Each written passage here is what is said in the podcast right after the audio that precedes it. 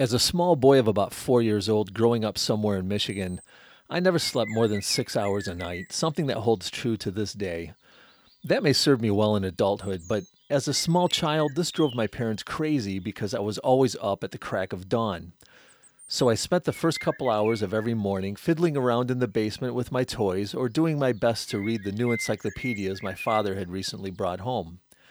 I wasn't allowed to turn the television on before my parents woke up, and I couldn't read very well, so often I spent hours lazily gazing out the front window as the world awakened, wishing I could go outside and explore. One morning, as I assumed my perch on the back of the sofa to begin my morning observations, I noticed a glint of red sunrise reflecting from across the street. My neighbor, Barbara, had left her new bicycle with training wheels in her front yard overnight, the red painted steel sending a beacon to my suddenly excited eyes. The streets were still empty and quiet, but for the early morning birdsong. Certainly I could slip out the front door unnoticed, procure the neglected bicycle, and make my way down the street to the church that recently installed that beautiful red, white, and blue three level rocket ship in their playground. That thing had been begging to be conquered. I quietly dragged the kitchen chair to the front door so I could release the chain, silently slipped out, then pranced barefoot through the cold, dewy grass across two lawns. Quickly, I straddled the red rally, the moisture of the seat immediately soaking through the bottom of my pajamas, but I hardly had a care as I stood on those pedals, allowing gravity to build my speed down the driveway and onto Westchester Avenue. I was exhilarated, the morning air rushing through my hair, the handlebar tassels whipping in the breeze, the sound of the wind in my ears, the thrill of liberty made possible by Barb Cleland's bicycle. It was in this one glorious moment that I understood the correlation of machine and freedom. Yo,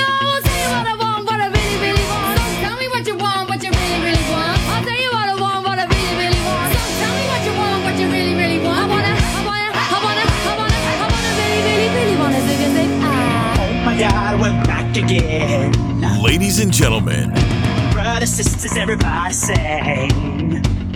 Am I the world's only podcast dedicated to an MTGPQ coalition. Am I sexual? Over 100 of the best Magic the Gathering Puzzle Quest players in the world.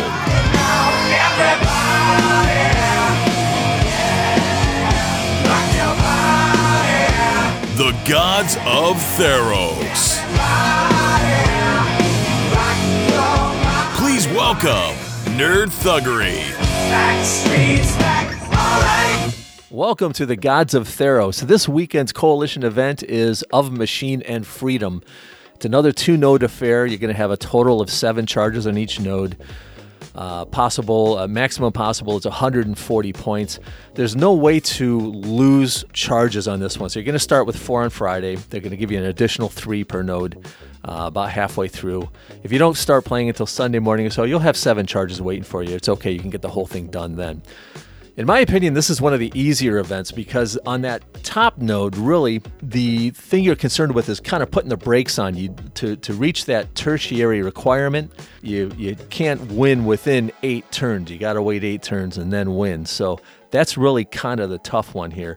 The other thing to consider is that because this is a Phyrexian event with the toxic stuff going on there, is that uh, you have to kind of watch out that the opponent is not going to throw those at you and you have to be prepared for it. So instead of, in addition to, uh, say, cards like Void Rend to knock them out, you might want to consider things like Disable, it's like Sleep with Fishes or one of those, so that you can, when they pop those toxic creatures out, you have a way to deal with them.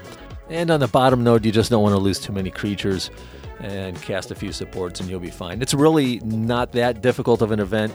Of course, any of these events, you know, you might get surprised by someone's deck on the other side that might throw you a curveball at you or something you're not expecting.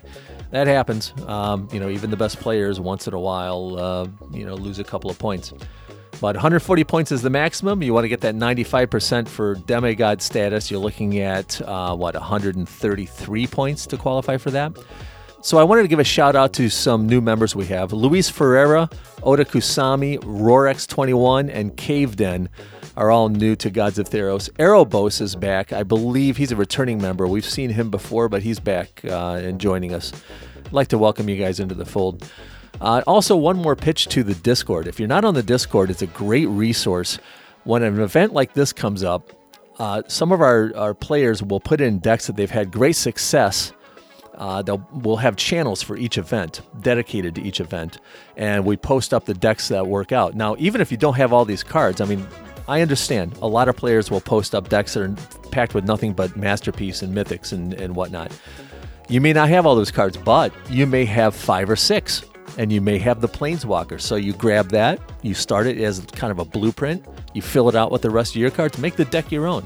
But it's a great resource, especially for the events where you might struggle a little bit. Uh, I know I've used it and it's made me a much better player. All right, guys. So uh, we've gotten many submissions for the question of the day about which two planeswalkers after Dakkon do you consider to be the most valuable. I've gotten a lot of feedback on that.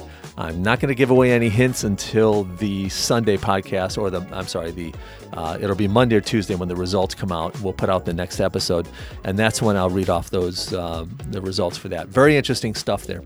All right, guys. Good luck. Let's crush this thing. Go get them.